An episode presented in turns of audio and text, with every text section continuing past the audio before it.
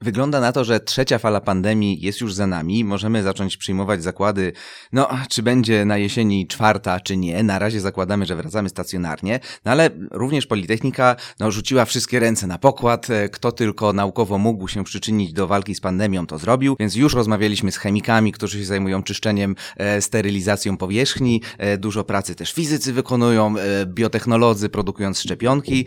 I z, z zaciekawieniem przeczytałem, że również kartografowie mogą się przyczynić do walki e, z pandemią.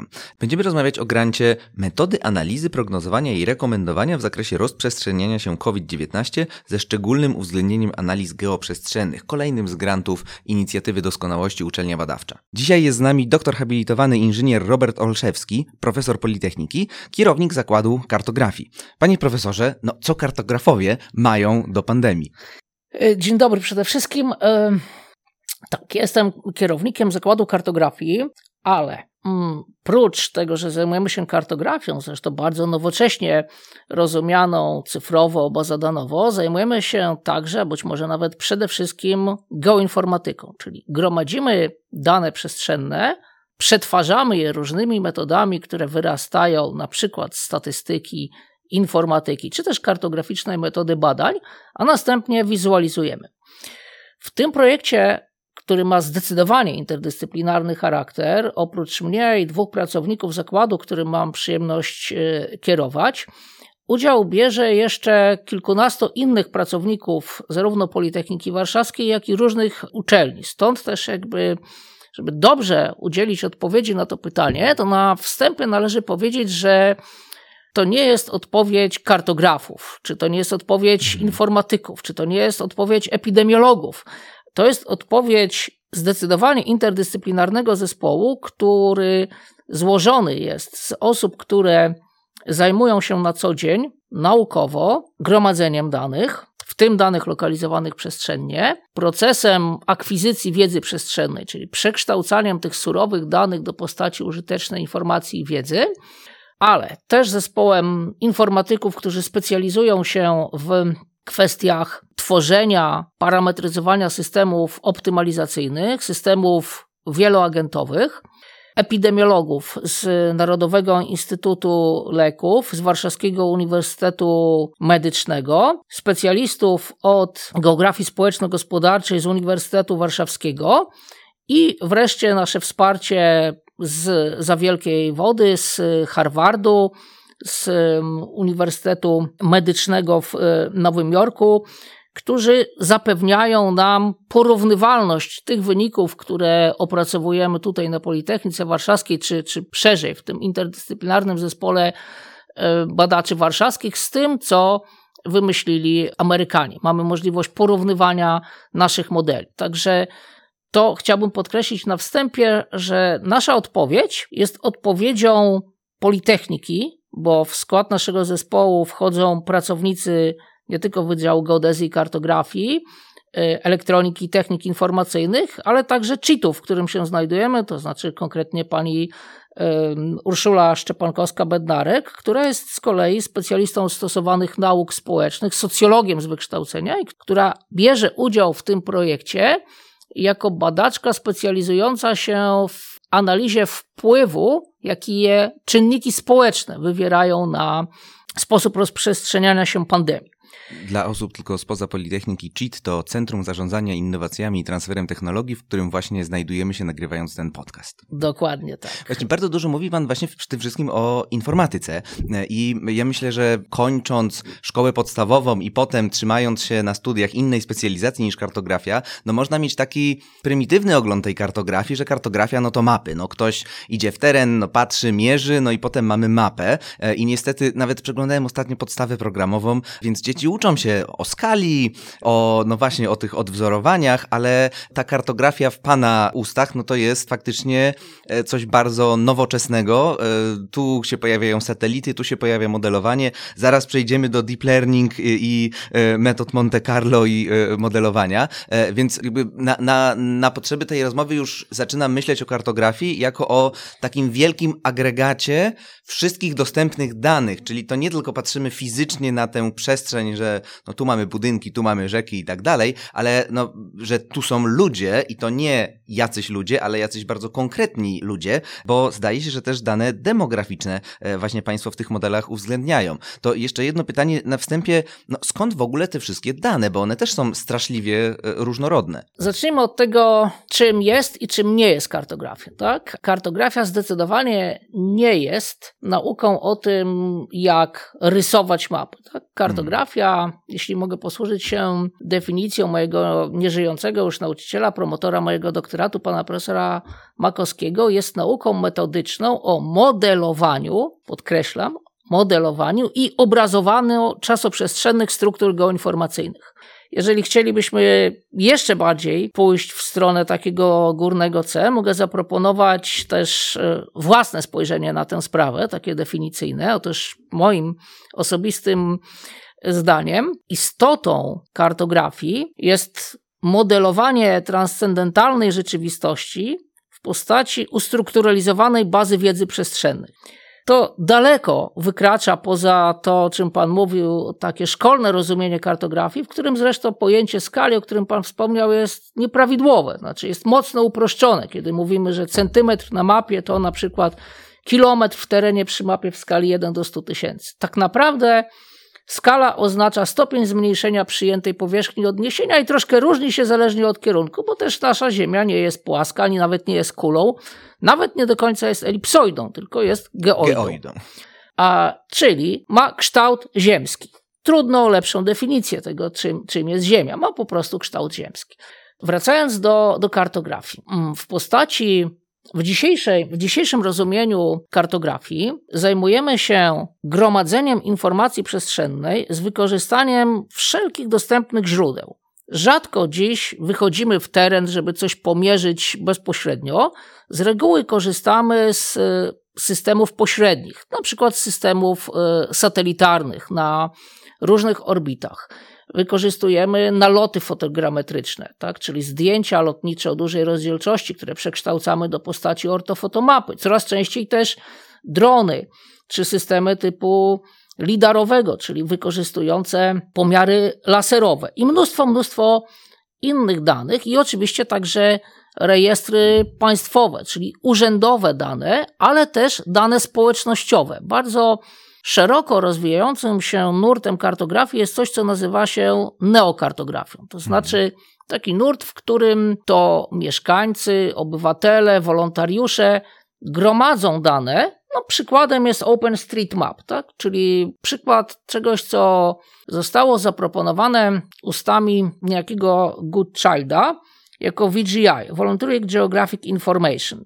takie społecznościowe, wolontariackie gromadzenie informacji przestrzennej, co czasami ma ogromne znaczenie, zarówno w odniesieniu do takich danych podstawowych, topograficznych, ale również do danych o charakterze bardziej tematycznym. Prost nawiązując do tematu grantu, o którym dzisiaj rozmawiamy, dane dotyczące liczby osób, które zachorowały w poszczególnych powiatach, liczby osób, które zmarły w poszczególnych powiatach, wyzdrowiały i tak były gromadzone zarówno przez służby państwowe podległe Ministerstwu Zdrowia, jak i absolutnie społecznościowo. W pewnym momencie okazało się, że te drugie są co najmniej, co najmniej równie wiarygodne, a wręcz jedyne, które są dostępne. Tak? Mamy a to przykład... autorstwa bodaj nastolatka, e, z tego co pamiętam. Na bazie jego bazy danych e, rząd podejmował później e, decyzje o kolejnych lockdownach. No, też spektakularne, że można, nie będąc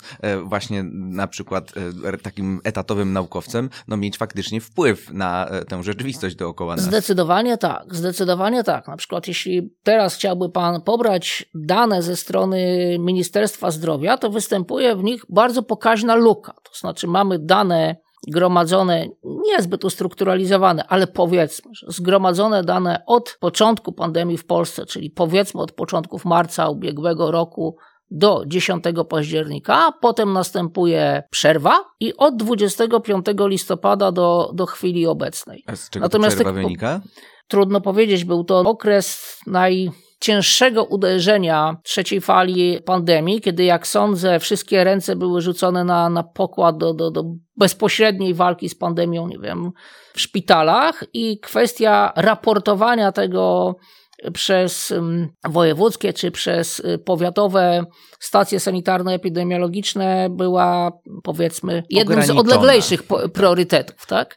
Co znaczy, znacząco utrudnia na przykład modelowanie różnego rodzaju systemów, które pozwalają sprawdzić, na ile te modele są wiarygodne, które budujemy, takie czy inne modele numeryczne, ich wiarygodność badamy w ten sposób, że porównujemy je z danymi rzeczywistymi pomiarowymi. Oczywiście przy założeniu, że te dane są rzetelne i wiarygodne oraz przy uwzględnieniu faktu, że prawdopodobnie znacznie więcej osób przeszło COVID niż było to raportowane w jakiejkolwiek bazie danych, w jakimkolwiek kraju. Nie mówię mhm. tutaj o Polsce. Ale wracając może do, mm, do odpowiedzi na Pana pytanie, to znaczy skąd bierzemy dane? Wszędzie skąd się da. Dlaczego? Dlatego, że systemy, które próbujemy tworzyć, a tworzymy różne systemy modelowania rozwoju pandemii COVID, ten rozwój, w cudzysłowie oczywiście, bo rozwój kojarzy nam się raczej z czymś pozytywnym. Tak? Tutaj mówimy o zdecydowanie pejoratywnym zjawisku, jakim jest wystąpienie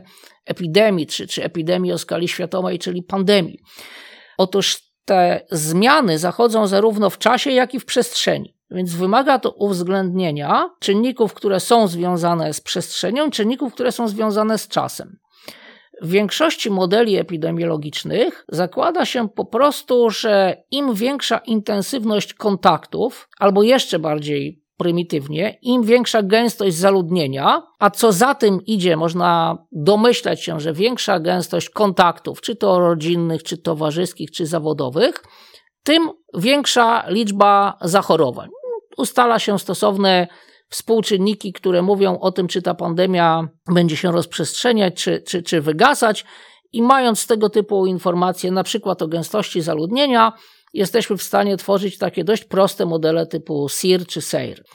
Natomiast w naszych badaniach zakładamy dużo więcej potencjalnych zmiennych niezależnych, które mogą wpływać na tę zmienną objaśnianą, którą jest liczba zachorowań, oczywiście też, też y, liczba osób, które niestety zmarły, liczba osób hospitalizowanych, no i tych, które przechodziły kwarantannę i wszystkich innych y, grup, które mogą być z naszego punktu widzenia interesujące.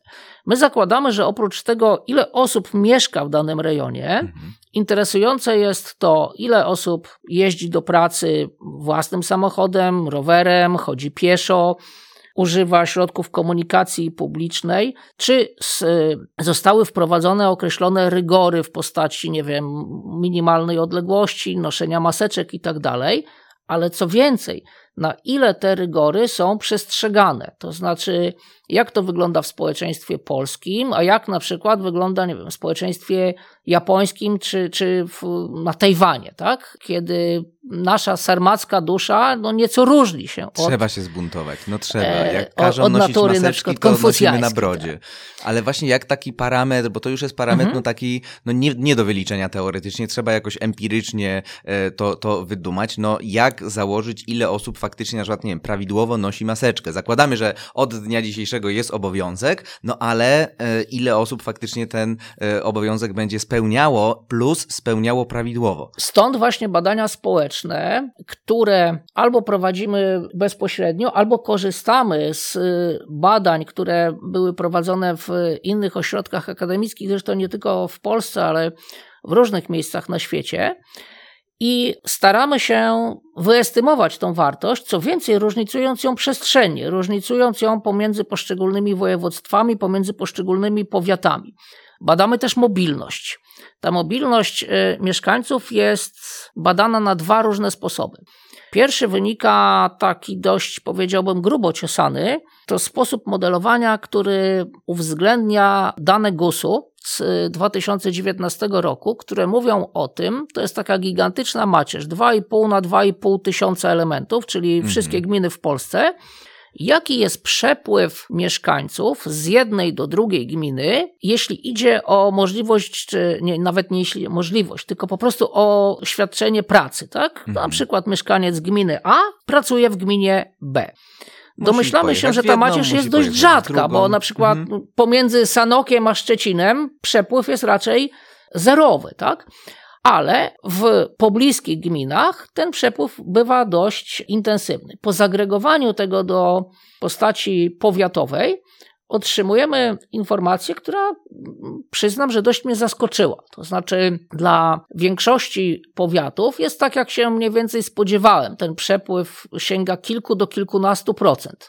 Natomiast na Śląsku ponad 40 w y, niektórych powiatach. A to oznacza, że mieszanie się, w tym mieszanie się wirusów, jest dość intensywne, a co za tym idzie, ten rozwój pandemii będzie potencjalnie znacznie szybszy. A czy to nie jest właśnie chociażby kwestia y, no, samej struktury miast, no, że patrząc na Katowice, Dąbrowę Górniczą i te kilkanaście miasteczek, które przechodzą się jedne w drugi, ale bynajmniej nie chcą się e, połączyć w jedno, e, no że na, patrząc tak czysto na mapę, moglibyśmy po prostu powiedzieć, że jest ileś ludzi na jakimś terenie, ale patrząc już na to administracyjnie, no to to jest, no tam nie wiem, 10 miast e, e, na przykład. Czy takie artefakty się nie pojawiają czysto, no właśnie administracyjne? Zdecydowanie tak, zdecydowanie tak, ale wpływ na to mają też inne czynniki, to znaczy układ sieci komunikacyjnej, sposób w jaki mieszkańcy tego czy innego rejonu decydują się na to, żeby do tej pracy dojeżdżać, czy właśnie, nie wiem, wykorzystując y, transport publiczny, czy też y, własnymi samochodami, czy, czy decydują się na to, że, nie wiem, jadą osobiście, czy też podwożą car sąsiada, sharing, tak? carpooling. czy car sharing, tak, Mhm. bardzo, bardzo różne, bardzo różne zagadnienia, które mogą mieć na to wpływ. Ale to oczywiście jest tylko, to jest to zgrubne podejście do kwestii mobilności. Bardziej precyzyjne dostarczają nam dane Google'a, które zostały w okresie pandemii udostępnione każdemu i bezpłatnie do dowolnych zastosowań. Dane, które można pobrać, na przykład w podziale administracyjnym sięgającym w Polsce do powiatów i które wyróżniają takich sześć obszarów na podstawie na przykład telefonów y, komórkowych. Dostajemy informację różnicową, to znaczy w stosunku do okresu sprzed pandemii, o ile procent zmieniła się mobilność mieszkańców poszczególnych rejonów w zakresie na przykład przebywania w miejscach pracy, w miejscach zamieszkania, w sklepach, w parkach czy w innych miejscach, gdzie powiedzmy można prawiać turystykę czy, czy miejscach rekreacji i tak dalej. To nam Chyba pozwala. uprzedził pan odpowiedź na pytanie, znaczy na, na, py- udzielił pan odpowiedzi na pytanie, które zaraz zamierzałem zadać, no co z kontaktami prywatnymi? No bo te dane, e, e, o których wcześniej pan mówił, to są te kontakty zawodowe, no ale to z kim się spotykamy i przebywamy w zamkniętym pomieszczeniu, no to zdecydowanie kontakty prywatne mają tu znaczenie, no i tutaj GUS pewnie nie ma dużo do powiedzenia, ale to rozumiem, że właśnie te, e, te dane z telefonów komórkowych mówią, że no właśnie, my w tym momencie siedzimy w jednym pomieszczeniu. Na przykład, że my w tej chwili jesteśmy we trzech w jednym y, pomieszczeniu. Są takie pomieszczenia, w których tych osób siedziało dużo więcej. I to wszystko ma wpływ. To wszystko ma y, wpływ na to, przynajmniej potencjalnie, stawiając taką hipotezę zerową, musimy metodami statystyki czy statystyki przestrzennej udowodnić, że ta teza jest prawdziwa, czy też inaczej odrzucić założenie o poprawności tej hipotezy i poszukać jakiejś hipotezy alternatywnej. Takich czynników, my wymieniliśmy ich tutaj zaledwie kilka. My braliśmy pod uwagę blisko 80 takich czynników, zarówno topograficznych, czyli to, jaki jest układ zabudowy, czy to są bloki, czy to jest zabudowa e, niska, jedno, wielorodzinna, układ komunikacyjny, intensywność korzystania z terenów zielonych, sposób wykorzystania obiektów i przestrzeni publicznych, ale też na przykład religijność mieszkańców i ile z nich uczęszcza regularnie do kościołów, na ile są tam przestrzegane też restrykcje. Sposób znowu, wykorzystania Znowu tu się rodzi bardzo ważne Mhm. pytanie o deklaratywność, a o fakty. I e, czy religijność rozstrzygamy według danych GUS-u, e, czy właśnie według telefonów, które są w konkretnym kościele? Tu jeszcze, tu jeszcze inaczej. Tutaj staramy się korzystać z danych, które są udostępniane przez mm, administrację kościelną.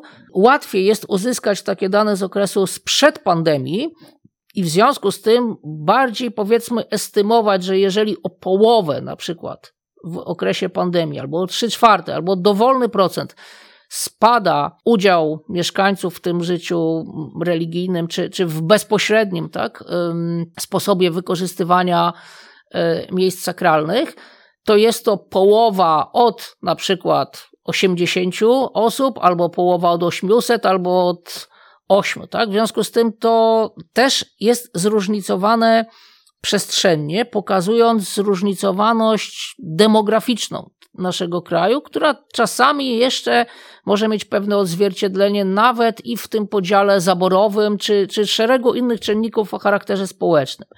Ale są też inne czynniki. Są też czynniki na przykład atmosferyczne, dotyczące temperatury dobowej, poziomu wilgotności, nasłonecznienia, czy wręcz długości trwania dnia. Tego typu badania były prowadzone przez różne zespoły z e, całego świata i wykazują, zależnie od e, klimatu, od szerokości geograficznej, od kilku, nawet do kilkunastu procent potencjalnego wpływu takich czynników atmosferycznych jak temperatura, wilgotność na poziom zachorowania, mhm. albo na to, jak silnie dana odmiana wirusa wpływa na, na mieszkańców danego rejonu, bo tu jeszcze jest kwestia też oczywiście tego wszystkiego, o czym w ostatnich tygodniach słyszy się więcej, tak? czyli ta odmiana czy ta mutacja brazylijska, indyjska, tak, warianty delta i różne, różne parametry, o których rok temu jeszcze w ogóle nie myśleliśmy, a które teraz mają też duże znaczenie. I na bieżąco model trzeba aktualizować, ale jeszcze sama, no właśnie pogoda, to e, czy mówiąc o tych danych klimatycznych, czy bardziej chodzi właśnie o zmianę sposobu zachowania się ludzi, e, że po prostu częściej się spotykają, częściej wychodzą, czy właśnie bardziej jakaś kwestia no, chociażby transmisji wirusa w momencie, kiedy zmienia się e, gęstość czy wilgotność e, powietrza, czy wiatr, z którym on się drogą kropelkową rozwiewa? Jedno i drugie w sposób bezpośredni warunki atmosferyczne, głównie temperatura i wilgotność wpływają na propagację przestrzenną wirusa, ale w sposób pośredni stymulują też na przykład do podniesionego poziomu aktywności mieszkańców na zewnątrz, co oczywiście już wtedy bezpośrednio przyczynia się do, poprzez zwiększenie liczby kontaktów do rozwoju, tak, rozwoju y, czasowo-przestrzennego pandemii w danym y, rejonie. No, te i cały szereg innych czynników staramy się wziąć pod uwagę, tworząc nasze modele. Tu może jeszcze raz nawiążę do samego początku naszej rozmowy i do tego, jak rozumiemy kartografię, i do tego, na ile kartografia może być odpowiedzią na, na problemy, które postawił przed, y, no nie tylko naszym społeczeństwem, przed, przed całą ludzkością problem wirusa COVID.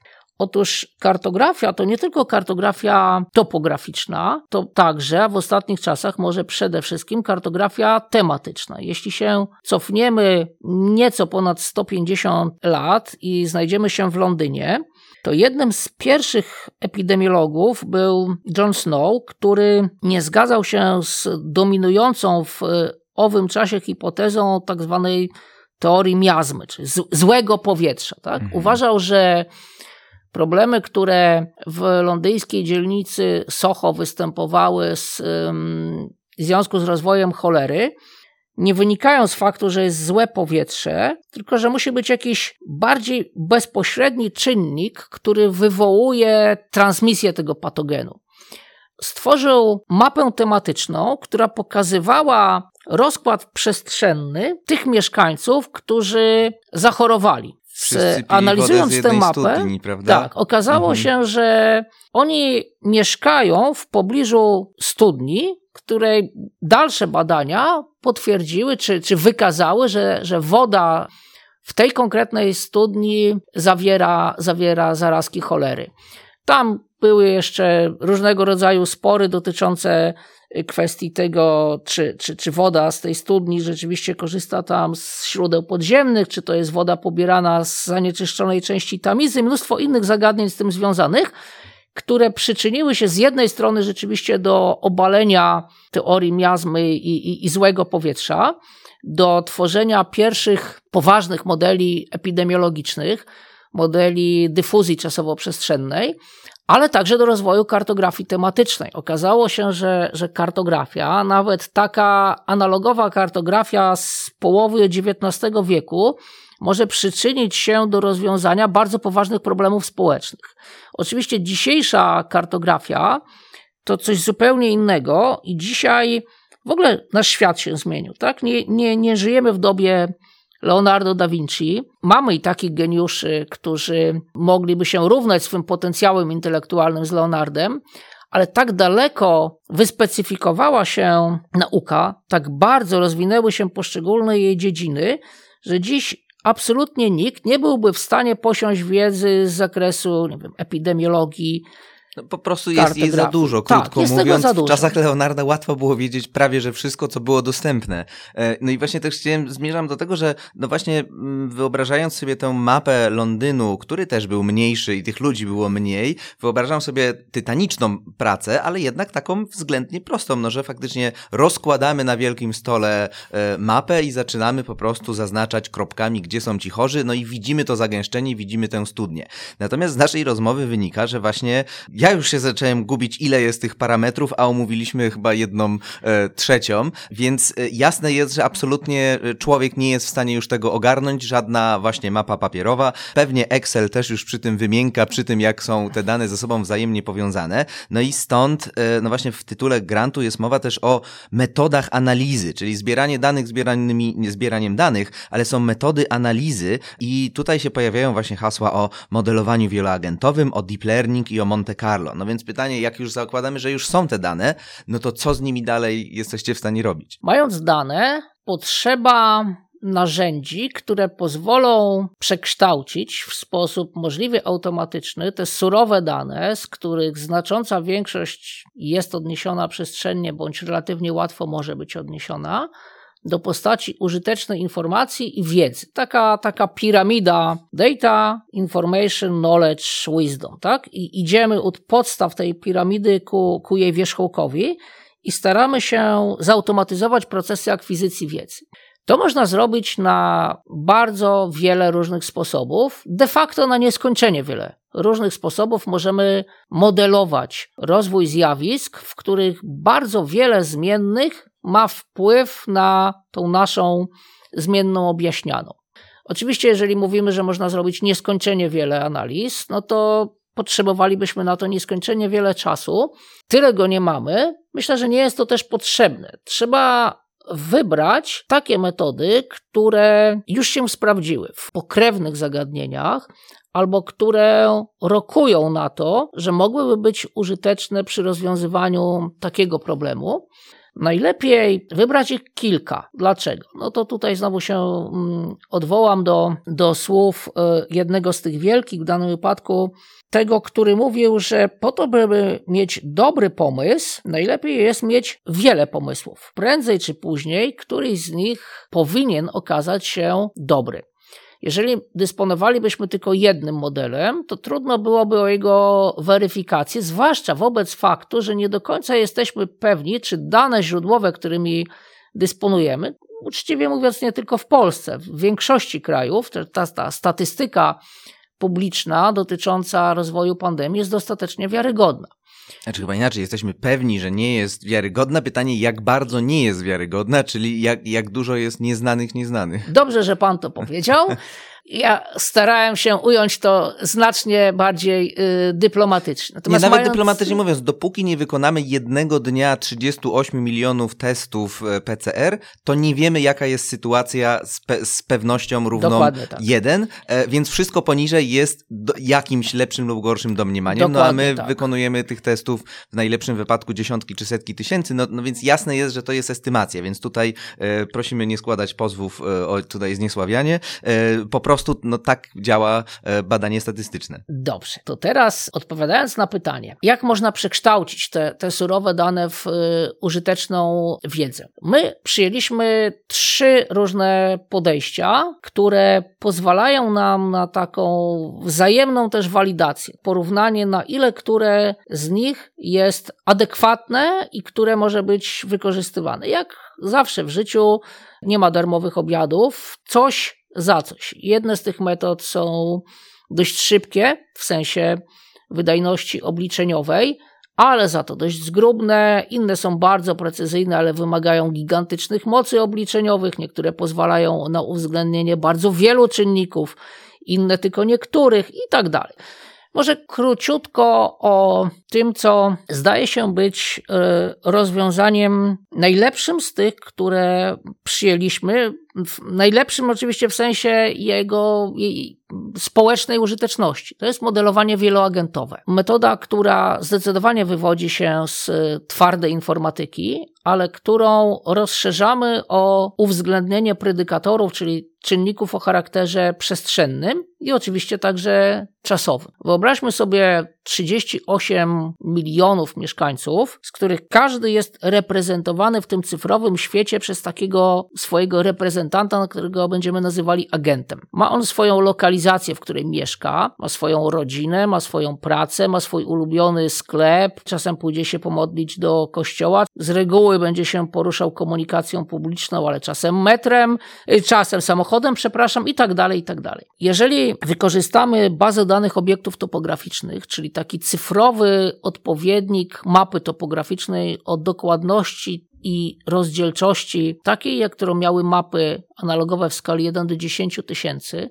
na to nałożymy rozmieszczenie poszczególnych mieszkańców wraz z przypisaniem ich parametrów dotyczących tego nie tylko gdzie mieszkają, ale gdzie pracują, gdzie i kiedy się spotykają, kiedy śpią, a kiedy się bawią kiedy chodzą do sklepu, kiedy wykonują różne inne czynności.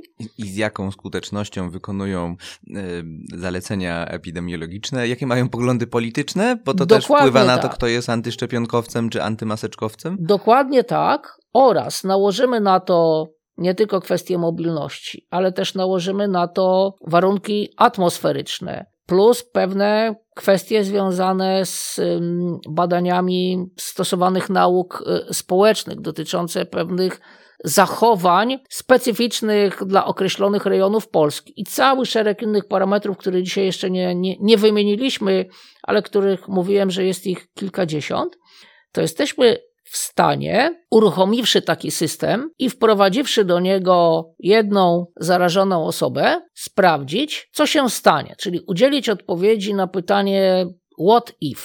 Jaka będzie odpowiedź tego systemu, tak? Jak prędko dojdzie do ekspansji w czasie i w przestrzeni, w naszym przypadku wirusa COVID-19, choć oczywiście tę metodę można uogólnić na różne problemy, a nawet nie tylko problemy. Można w ten sposób również badać sposób rozprzestrzeniania się na przykład pewnych innowacji technologicznych czy społecznych. Oczywiście należy dodać jeszcze szereg innych parametrów, już stricte epidemiologicznych. Tutaj ogromną rolę odgrywają nasi partnerzy naukowi z Narodowego Instytutu Leków, z Warszawskiego Uniwersytetu Medycznego, czy, czy, czy, czy wreszcie właśnie z szpitala akademickiego w Nowym Jorku, czy, czy z Harvardu którzy umożliwiają nam parametryzację tych systemów. Bo jeżeli zbudujemy system, w którym są niepoprawne parametry, to jakby odpowiedź będzie dość oczywista. Tak? Garbage in, garbage, garbage in, garbage out. Dokładnie tak. Nasze systemy są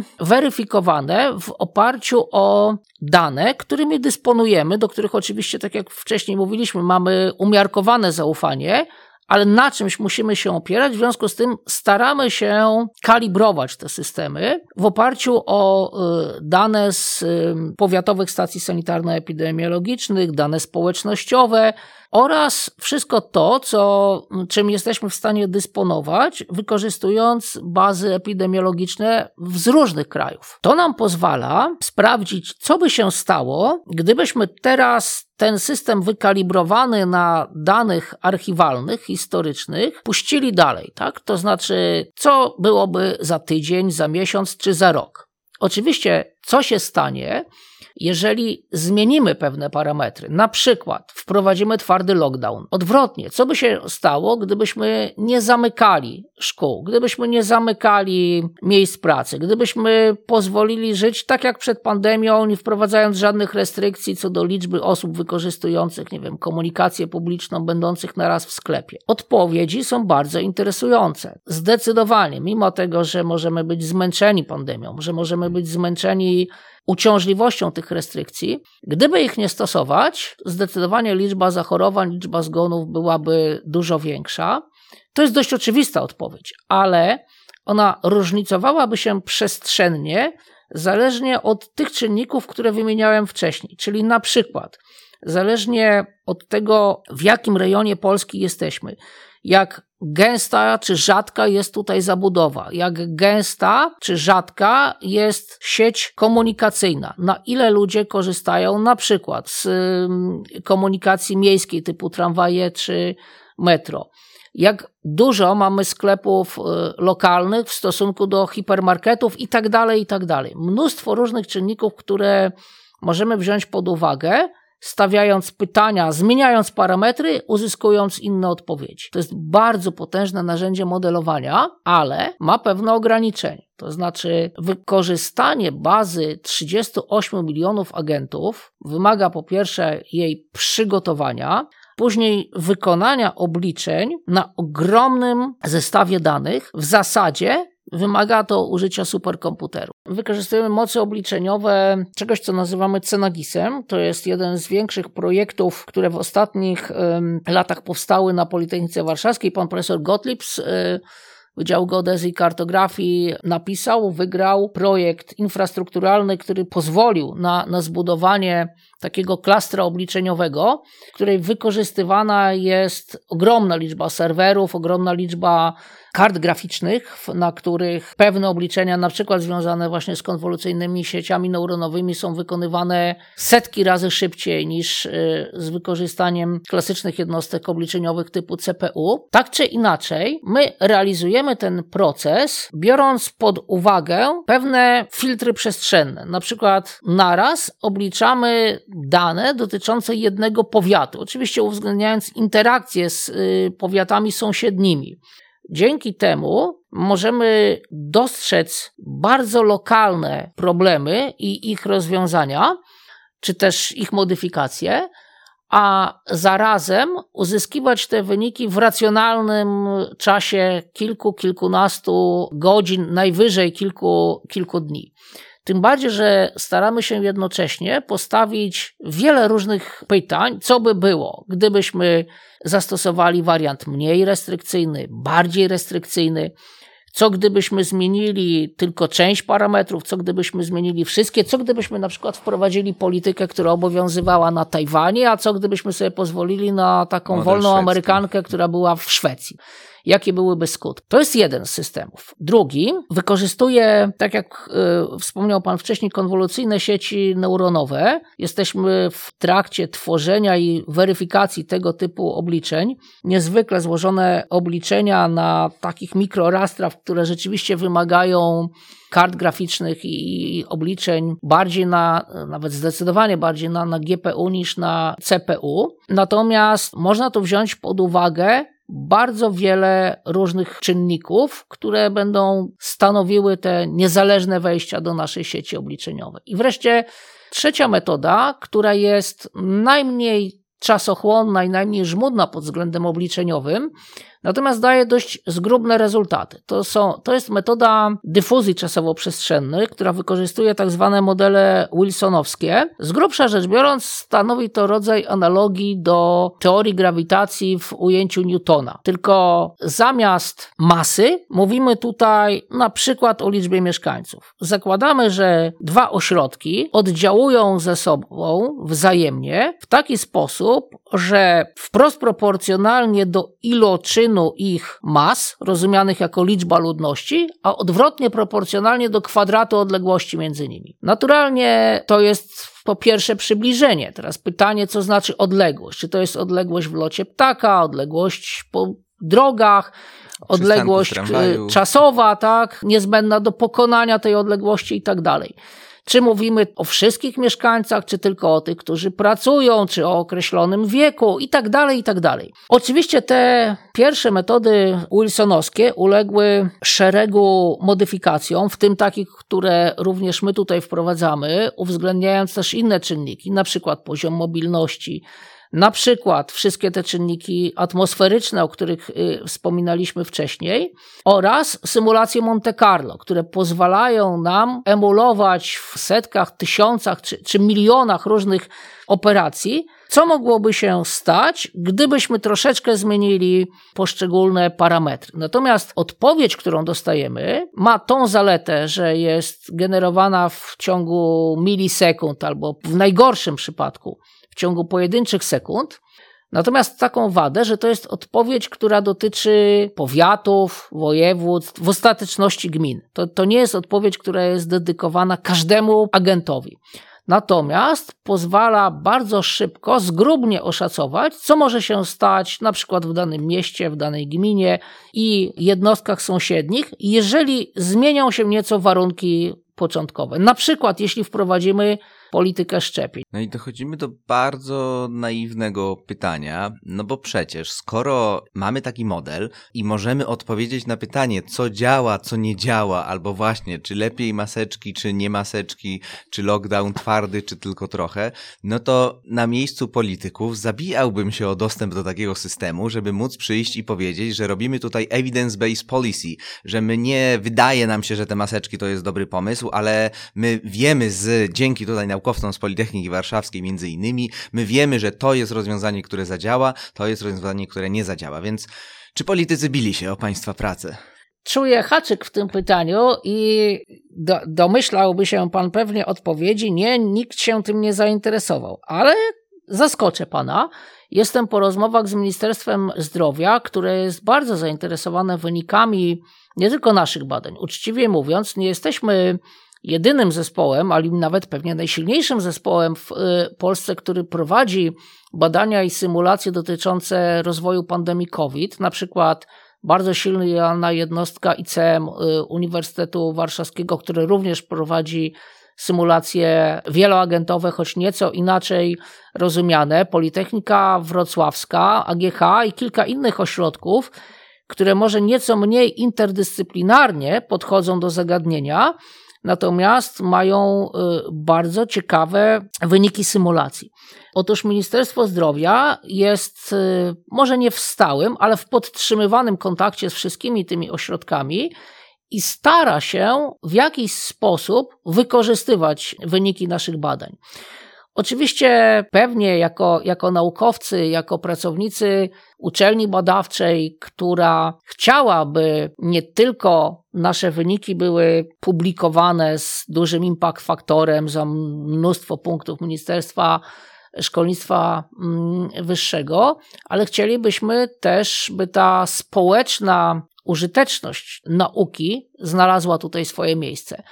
W tym sensie rzeczywiście jest to może niedostateczne, ale widzę tutaj zainteresowanie co najmniej Ministerstwa Zdrowia wynikami tych badań i tym, by wdrażać poszczególne polityki. Oczywiście nie jest to takie proste. Nie jest to takie proste, y, zwłaszcza w tym momencie, w którym dysponujemy dużo silniejszą bronią niż metody stricte restrykcyjne, to znaczy dysponujemy szczepionkami o różnym poziomie skuteczności, jednak dającym, każda z nich daje bardzo wymierne korzyści. Natomiast różne dziwne ruchy antyszczepionkowe, ich popularność, zwłaszcza w e, niektórych rejonach kraju, sprawia, że my nie wykorzystujemy tych możliwości, jakie mamy. Nasze metody, myślę, że to jest na, na inną rozmowę, dość łatwo można poszerzyć, zresztą zrobiliśmy to, o możliwość uwzględnienia również polityki szczepień. Co by się stało, gdybyśmy szczepili, nie mówię Pfizerem, Moderną czy AstraZeneką, tylko szczepionkami o pewnym określonym poziomie skuteczności. Co gdybyśmy najpierw e, szczepili rzeczywiście osoby starsze, a co odwrotnie, gdybyśmy zaczęli od osób e, młodszych albo od tych, którzy, nie wiem, pracują albo albo od kobiet, albo od kogokolwiek y, innego, również na tego typu pytania jesteśmy w stanie odpowiedzieć numerycznie. Oczywiście to jest odpowiedź statystyczna, tak? To jest odpowiedź, która zawiera pewnego rodzaju błędy. Jak wszędzie w statystyce mogą być to błędy pierwszego, drugiego rodzaju, zależnie od doboru próby losowej, od y, jej liczebności, od uwzględnienia bądź też nie pewnych czynników, albo od zaniedbania z wykryciem pozornych korelacji, możliwe, że ta odpowiedź nie jest, nawet na pewno ta odpowiedź nie jest w 100% poprawna. Ale mamy przekonanie, że nasze modele są na tyle wiarygodne, że można wykorzystywać je jako podstawę systemu wspomagania decyzyjnego. Mają też tę zaletę, że mogą być bardzo łatwo zmodyfikowane na przyszłość. Tak? Równie łatwo może w przyszłym roku czy, czy w, w kolejnej dekadzie pojawić się pandemia o charakterze nie wirusowym, a bakteryjnym, która będzie miała trochę inne parametry na wejściu, trochę inne współczynniki zakażalności. Ale model jest gotowy, wystarczy zmienić parametry. Dokładnie tak. Obyśmy nie musieli z tego skorzystać, ale gdyby tak się stało, będziemy na to gotowi. Mhm. Podsumowując to wszystko, myślę, że można powiedzieć, że no tak, nauka jest nam potrzebna chociażby po to, żeby podejmować dobre, słuszne, racjonalne decyzje, bo bez nauki no po prostu błądzimy w ciemnościach. Po więcej informacji o grancie profesora Olszewskiego zapraszamy na stronę www.badawcza.pwedu.pl i do usłyszenia w następnym podcaście.